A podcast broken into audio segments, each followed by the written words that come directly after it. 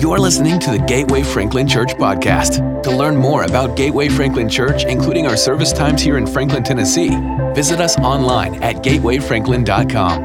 And now, here is this week's message.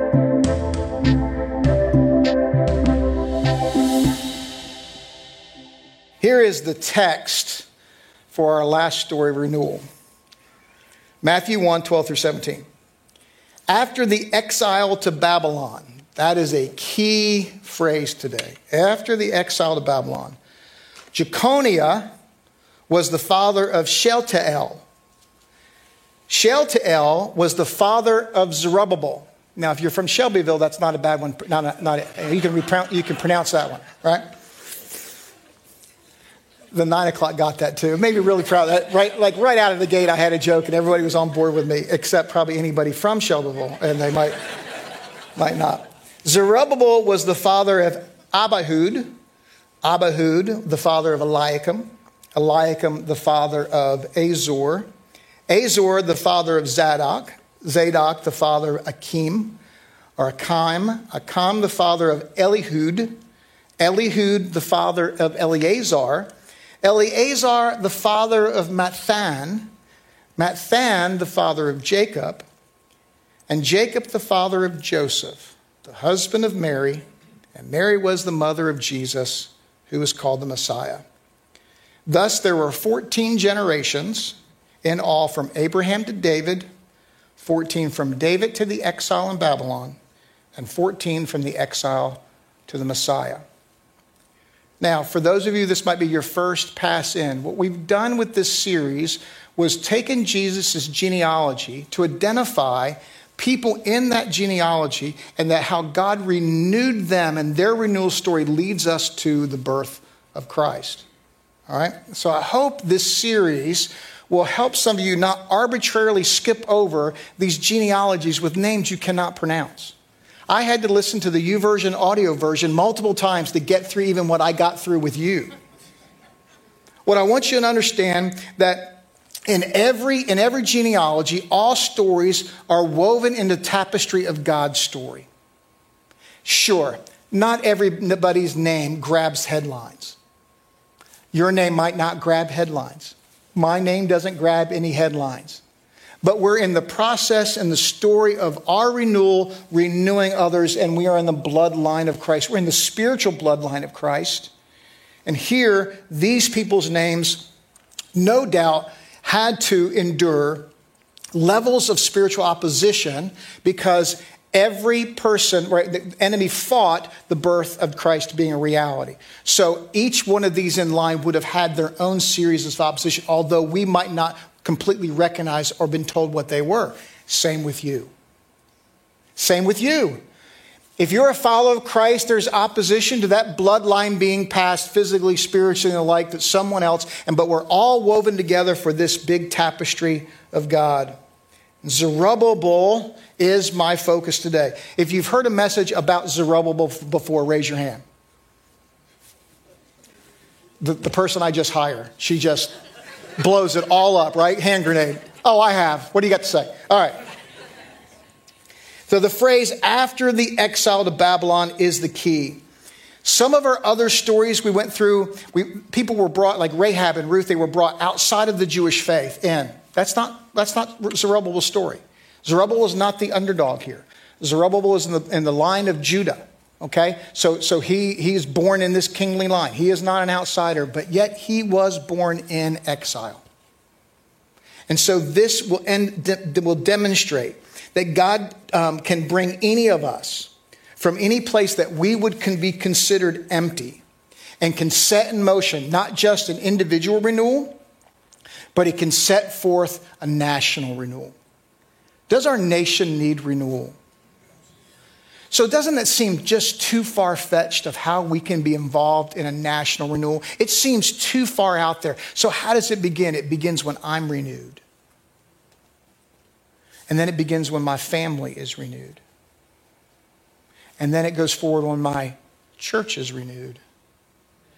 And you know, you get enough individuals and families and churches, now you start seeing a city renewed, a county renewed, a region renewal. And you just you peel that onion back and it comes down to am I going to be renewed?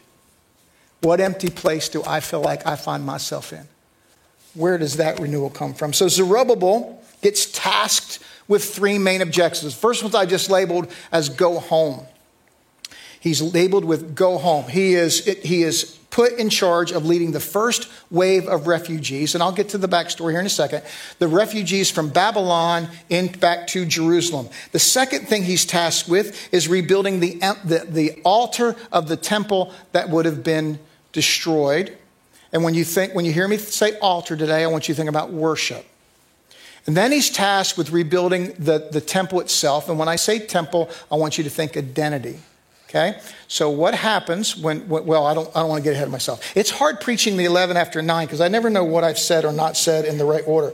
Um, so when you restore your worship, when you come home, and you have your worship restored and you have your identity restored, then there is the presence of God, and here becomes renewal. Renewal cannot take place outside of the presence of God. So when, when we're home and we have restored worship and restored identity, here comes the presence of God. Now for some history. My mother would be proud of this message because she taught me that context is everything. I have really fond memories of my, when my mom would teach, and she, she always started a spiritual lesson with a history lesson. And I can still feel my eyes roll back in my head when she would do that. I, I like bottom lines. Where are my bottom line people? Right? I like bottom lines. So here's the problem with bottom lines when bottom lines have no context, they turn into balloons. Which means when you don't pay enough attention to it and you kind of forget that you got it, it floats up to the rafters of a building you can't go get it from, or up into the stratosphere. So, the best way for bottom lines to stay bottom lines is when they're anchored in context. And the context today for the message is the exile. Now, we're going to be going, it's going to appear that we're going to jump from place to place today, and it's because our Bibles are not written out in a chronological order. Okay? They're, they're, they're organized around genres of literature. All right, so here's a quick chart. Yes, history, charts, they all go together. All right, so so the law is the, the first five books the Pentateuch, the Torah, Genesis, Exodus, Leviticus, Numbers, Deuteronomy, the law given. This is kind of how God relates to the people. And then that's in, that's in chronological order. And then you go to the history of Israel, and that's in chronological order, all right? All the way Joshua through Esther, First Chronicles, First Samuel, First Kings. And you go all through this, Ruth. Um, and then you get this section called poetry. And I told you when we went through the Psalms, poetry's not my thing. I, I, I, again, bottom line, I want a bottom line. Now, I love some of the lines in songs, like from, this, from rising of the sun to the setting of the same. I think that's a great line, right? That's a great line. But I know where in Scripture where that anchor is, so I, I, can, I can like that line. So the poetry here, the poetry is all written during the history. And when we did the Psalms, the message on the Psalms, it was when I connected the Psalm to its history that we went, aha, that's where that came from, right? Well, the same thing with the prophets. So the last of the book, from Isaiah to Malachi, is calling Israel back. Here are the prophets. They're major and minor prophets, not because some were better than others.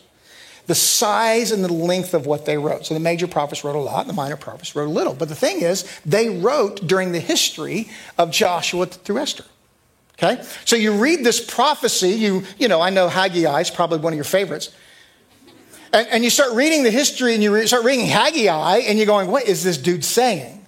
Well, unless you put Haggai with Ezra, you don't know. When you put it with Ezra, you go, wow. Okay?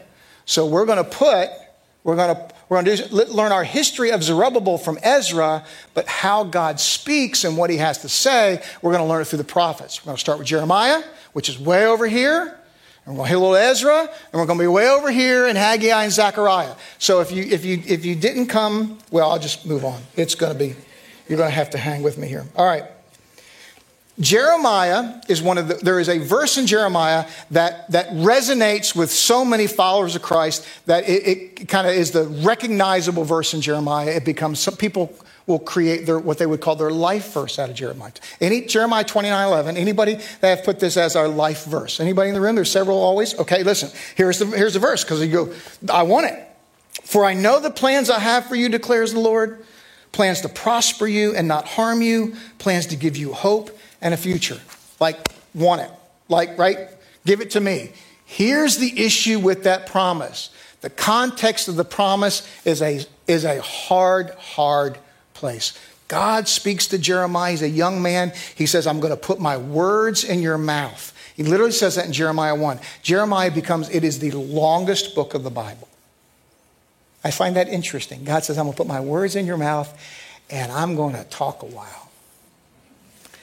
And the prophecy in Jeremiah is that Israel was going to go through a 70 year exile. Why?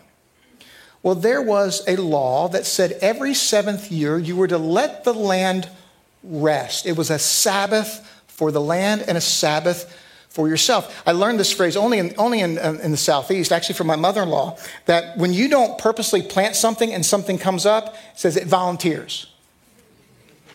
Right? And so what they would eat and use was something the land volunteered. It was a demonstration of worship, it was a demonstration of trust. In fact, if, if, uh, if I held your debt, I release you from your debt. It, it, was, the, it was the, the consummate year of we all get a fresh start. The land's going to get a fresh start. You're going to get a fresh start. And here's the problem for 490 years, they didn't do it. That's not that slipped my mind kind of time frame, right? That is at some point, I'm going to do it my way. This was worship. When, when worship degrades, trust degrades. Okay? And when trust degrades, and we're going to worship somebody, and we're going to trust somebody, so when worship degrades and trust degrades, then we elevate ourselves in the position to be worshiped and trusted.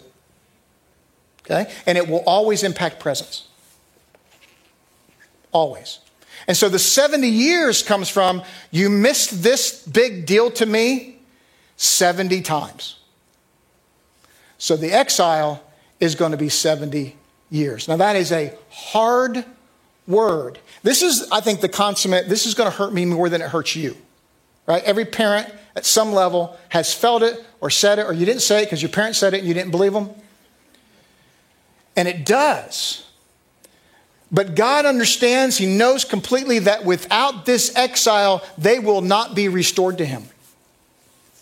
And so the promise that Jeremiah shares is best, is best recognized in even a minor context. And here it is 10, one verse prior, and then three verses later. Here it says, This is what the Lord says. When 70 years are completed for Babylon, I will come to you and fulfill my good promise to bring you back to this place.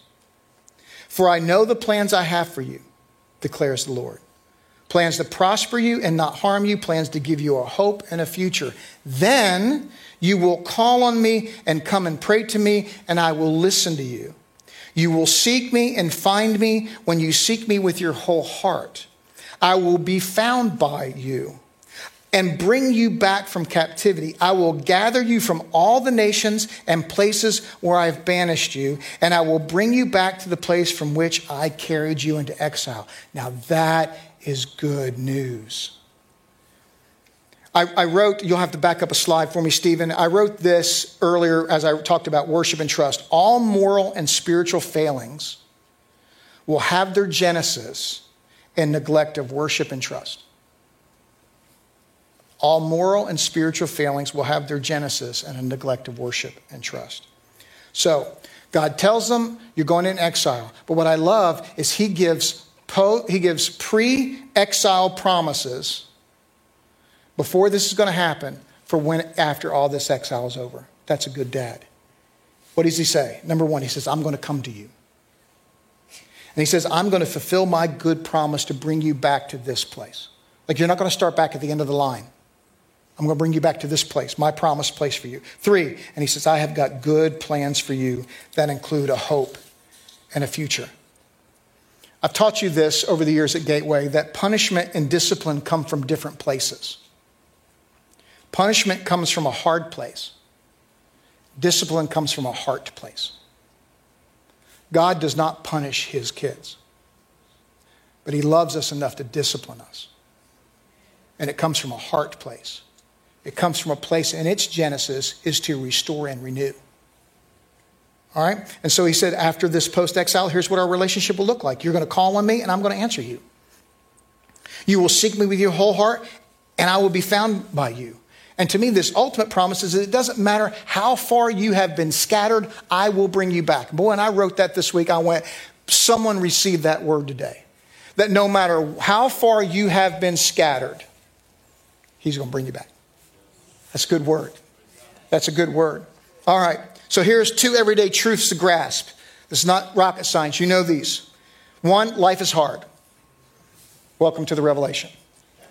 Life is hard. But listen to this one. Life is harder when we stray from God's presence, path, and purposes. Life gets harder. It's harder. So here's three spiritual truths to hold on to God's promises are good, God's promises aren't canceled in exile. God is always working his promise plan. Always, even in exile. Even in exile. So Jeremiah sets the stage. Ezra and Nehemiah tell the story. Ezra leads the first group back. So here's the thing Babylon, who took them in captivity, is now Persia is the new world power on the scene, and Persia now conquers Babylon. And the ruling kind of um, um, um,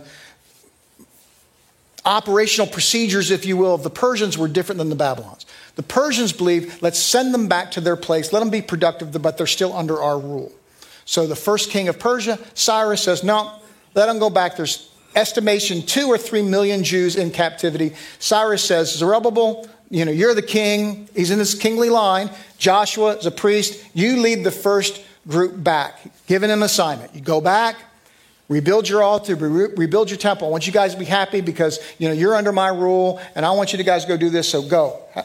And it's very interesting that out of that number, we get a very specific number of how many actually returned, and it was under 50,000. So I thought it'd be real bright, and I did the math, and I did the math wrong for the nine o'clock. And the first person to greet me after service corrected my math. So, so if I shy away from you at some point after service, you'll, you'll, know, you'll know why. You caught something else. But that is only about 2% probably of the return. I said 20% because it made a good point that I'll still try to make. Why wouldn't they? What, if you're giving the opportunity, to leave. Why wouldn't you leave? Well, a high percentage of them would have been born in Babylon. How many people like change in here? I mean, you thrive on change. you just love change. Any love changers? Who you hate change? You would rather do nothing but you don't want to change. Okay, you guys would still be in exile. right? Because because you're going to have to want something to change in your life because this has been your life. Good, bad, or indifferent, you know that life, you don't know that life. Right? All right. So, so that's, that's one thing. You know, what they call it early adapters, mid adapters, late adapters, right? I mean, my first iPhone was like seven, right? I mean, I, I held on to my Blackberry, right? So, so I'm, I'm kind of a mid late adopter kind of guy. But all right, so they go. Now, why else? Well, because there was going to be a lot of work to do when they got back. They were going to a city with no walls, no altar, no temple. My point I was making was there's a, there's a, it turned into as a business principle, and then it turned into a sociological principle, and it, it applies everywhere. 20% of the people do 80% of the work, right? The Pareto principle. And so I thought 50,000 was 20% of 2.5 million. Um, I was too anxious to make my point. It's 2%. So, so it kind of blows the point, except for the fact that always a few people end up doing a lot of stuff, right? Is the ultimate principle. And these 2% people, they decide to go. So they go, it's seven months to kind of get settled. Seven months to get settled. They get settled, and now Zerubbabel is like, okay, now it's time to rebuild the altar. And so they rebuild their. Now, why did you start with the altar? Well, it's kind of the Dave Ramsey principle, uh, snowball principle of uh, debt management, right? You start with your lowest, right? Because you got to kind of get a wind under your belt. A wall was not going to be an easy win. A whole temple structure was not going to be easy win. Altar, we can handle that. Okay? So they get the altar, they get it together, and they build the altar, and so here comes the worship return. See, in exile, they had, could not worship because worship was going to be tied to sacrifice, it was going to be tied to the temple, and they didn't have that. Okay, so not only did they not have an identity as a people, they were conquered, they did not have a temple. See, when you, when you had your own city, your own nation, you had a temple and you had a version of your God in that temple, right? But now you get defeated, that goes away because your God was, you know, weak. So now they're restoring worship, and now, now life's good. Life's getting back to normal. Here's worship. So the altar is always going to represent worship, and they renewed worship first. Well, they came back first, they renewed worship, and now things are going good. And so, hey, why not we move on and build the temple? Let's do this.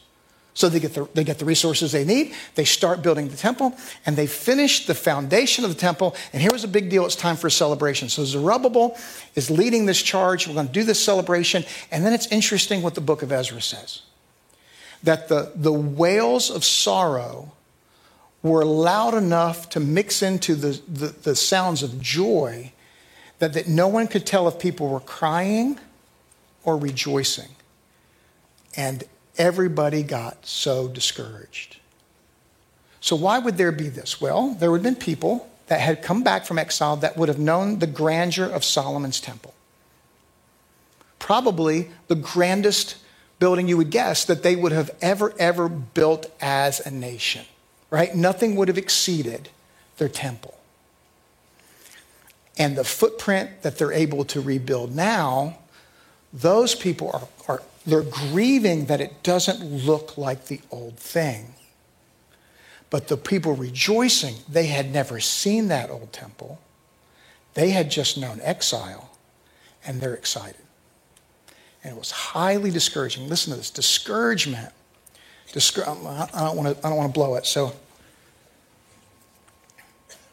where is my line there? Discouragement feeds fear and fear will foster to delay. And to get out of that stuck position, you need a word from the Lord. And all of us in here will have started something in our lifetime with some energy and some zest, only to allow discouragement and then fear cause us to get stuck. Whether that's your walk with the Lord, people, their walks with the Lord does this, right?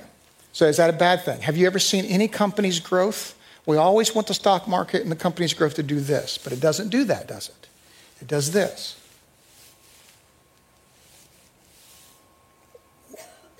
Our lives do that.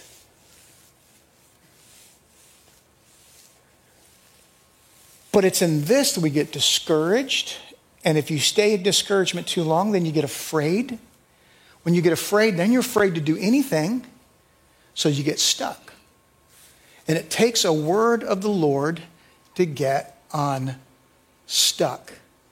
And this message for some of you is going to be that word. Um, there becomes a prophetic shift that happens in Ezra chapter 5.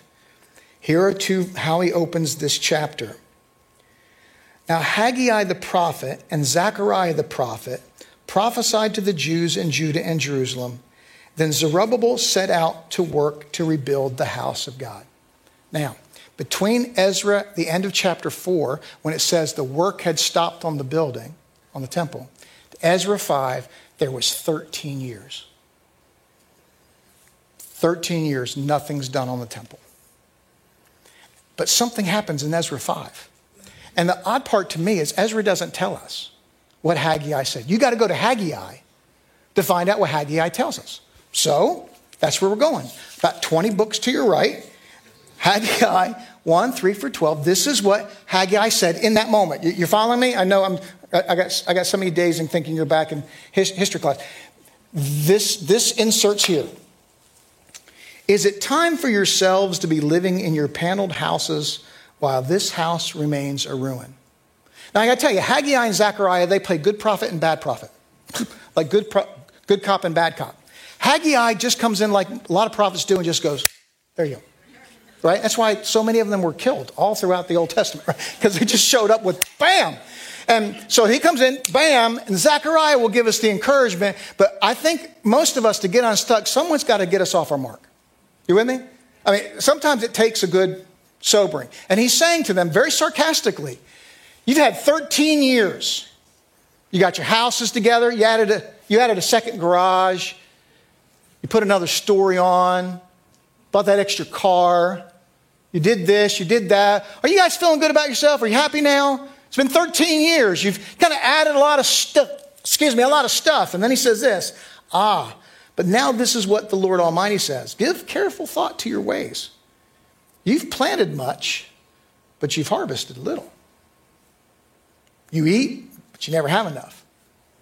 You drink, but you never have your fill. You put on clothes, but you're not warm. You earn wages only to put them in a purse with holes in it. This is what the Lord Almighty says Give careful thought to your ways. Go up into the mountains, bring down timber, and build my house so that I may take pleasure in it and be honored, says the Lord. You expected much. Right? When you returned, you expected much, but see how it's turned out to be little. What you brought home, I blew away. Why? Because of my home, which remains a ruin, while each of you is busy with your own house. Therefore, because of you, the heavens have withheld their dew, and the earth its crops. I called for a drought on the fields and the mountains, on the grain, the new wine, the olive oil, and everything else the ground produces, on people and livestock and all the labor of your hands. Then Zerubbabel, son of Shealtiel, Joshua, son of jo- Jozadak, the high priest, and the whole remnant, the whole remnant of the people obeyed the voice of the Lord their God and the message of the prophet Haggai, because the Lord uh, because the Lord their God had sent him, and the people feared the Lord. Don't read fear. The Hebrew is a respect and honor, which indicates that they had, the respect and honor had dwindled. Something had gotten hard. They went to do this. They were a small percentage of people went to do this. And then it got hard. They got discouraged. There, there, there became this group of people around Israel that wrote letters back to the new king of Persia that said, if you let these insurgents continue this, there's going to be more trouble in the region. And they got afraid of the opposition they were having. They got intimidated by the task in front of them. And they just kind of let it go. And quite frankly, I'm not sure how much better, if better at all, were they than the, before they were then truly in exile. And here is when God says, I told you before, right? Nothing's over until God says it's over. And when He says it's over, it's over. And He kind of let them sit in that for a period of time till I believe He knew they were ready to hear another word. And I can't help believe that possibly God's let you do all your stuff and all your things, and hopefully it hasn't been 13 years, whatever it's been, until now you're ready to hear another word. And his other word was get busy. You have been given an assignment, you have a purpose, and you've let it sit and spin long enough you're wondering why things aren't turning out the way you intended. And could it be because you're not who yet who I've created you to be or at where I have destined for you to go? And the sobering thing I wrote out, and the way I wrote it out was, got up there. God is not going to let you thrive living the way you are when you are yet who He created you to be because He's a good Father. And God is not going to let you thrive where you are when you aren't where He wants you to be. Why? Because He's a good Father. And if that means that we've got to wrestle with some stuff and some things don't go as we wanted, even hard, a hard place to be is better when we will turn our attentions back to God than to always stay in an easy place. So Haggai plays tough, tough guy here comes Zechariah with an encouraging approach. Zechariah receives four visions from God. And so when he says, verse 4 says, or verse 6 says, So he said to me, This is God speaking to Zechariah. He said, This is the word of the Lord for Zerubbabel. Give this word, this is a word for Zerubbabel. This was, he says, not by, my, not by might nor by power, but by my spirit, says the Lord Almighty. What are you, mighty mountain before Zerubbabel? You will become level ground. Let's pause. He's speaking now to the person. This person was charged with leading this Does anybody like to do things your own way? All right. Even once we get a direction from God, Bob, it's not fair pointing to your wife. All right. Even when we get a word from the Lord, it is in our nature that we go, Thanks, God. You wait right over here, and I will report back to you how this is going. Now, for me and my personality, it was I want to prove to you my worth. I want to prove to you my value. I don't want you to help me. Now, I don't say it out loud, but how I act is that way. Would you help me? I want to do this so I can come back to you and say, Look what I've done for you, so that you can affirm and receive me as your son. And that's not how he works. And that's not how our relationship is with him.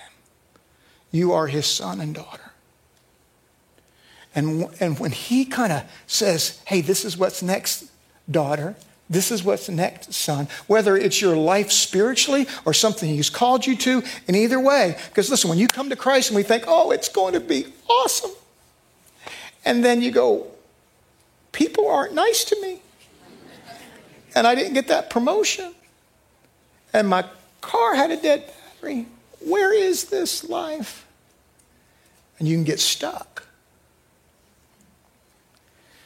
He says, Zerubbabel, I know that I tapped you to bring these people back into this land and rebuild this stuff, and you are the man for the job. But I never intended for you to do it by yourself in your own power.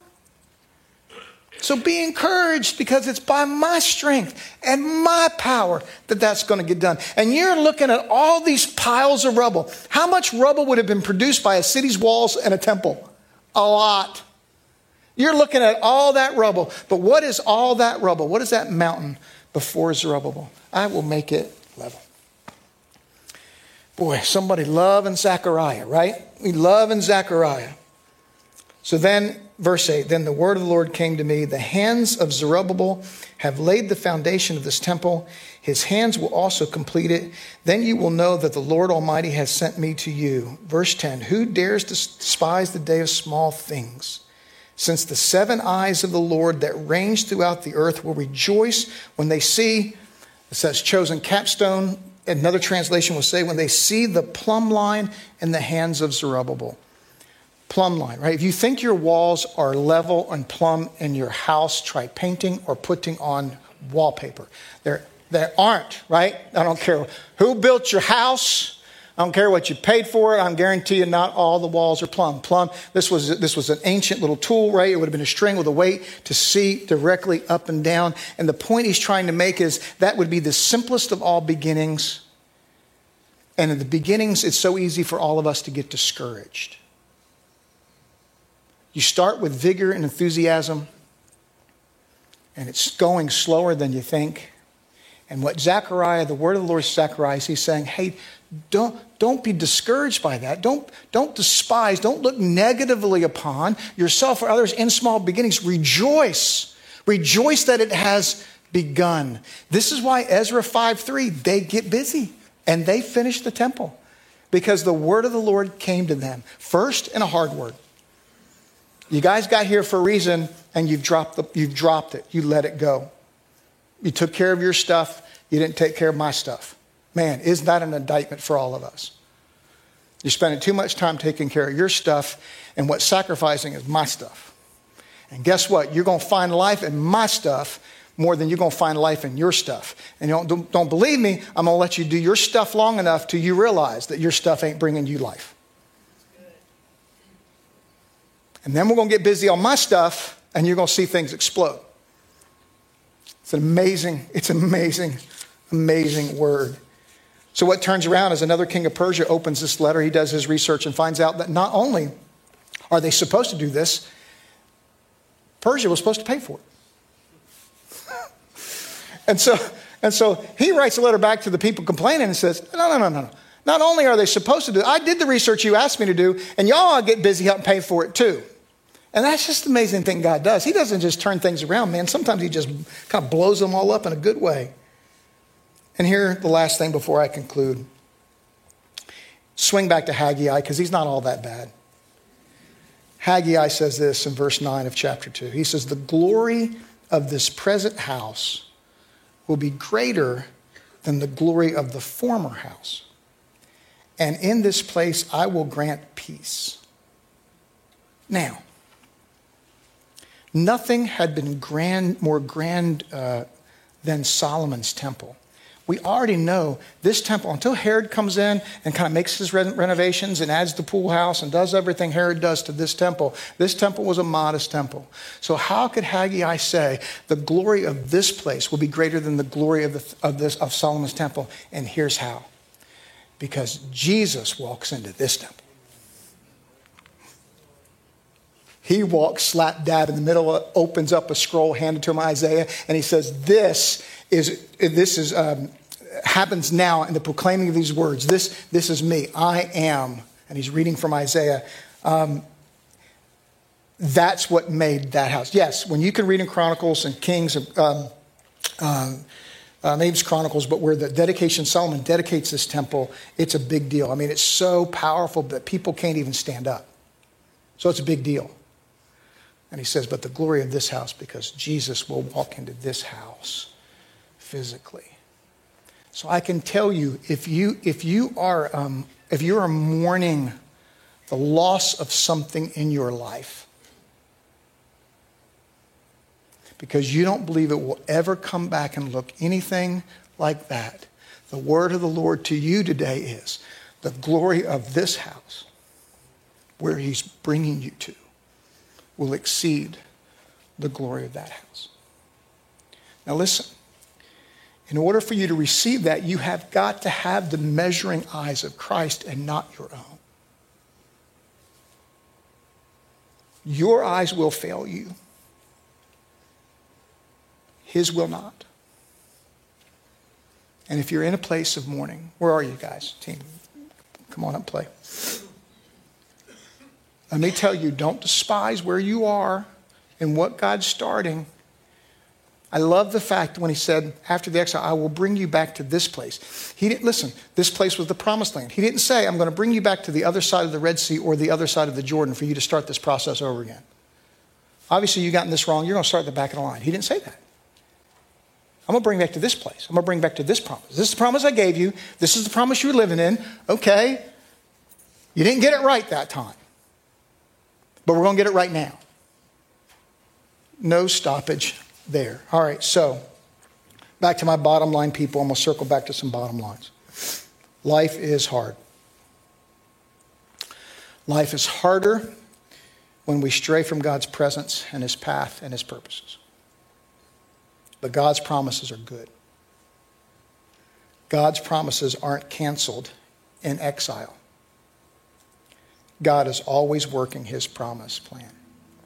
Because when you read those other names after Zerubbabel, all of those names would have been through what's called the 400 years of silence, which, if you take the last page in your Bible in the Old Testament, Malachi, and the first page, like if we go to, to, to Luke, one of the Gospels, with um, God, an angel coming to Zechariah, different Zechariah, in the temple, there's 400 years where God doesn't speak. That's a long time. And yet, Zerubbabel had a son, and his son had a son, and his son had a son, and his son had a son. And the next guy has a son named Joseph who marries Mary, whose son is Jesus. He always keeps working. No matter how quiet it may have seemed, no matter how it looks compared to what is in the past, no matter how you feel about where you are personally. No, man, he's steady. He is steady. He's always working his plan. So, what, what are we to do with all this today?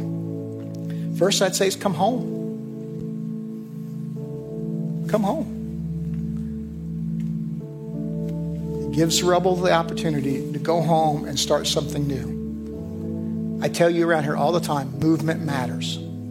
This is the ultimate movement. Come home. Whether you've been away from the Lord, never known the Lord, away from His promise and His purpose for you, come home. You make the decision to come home. That's the biggest step to take.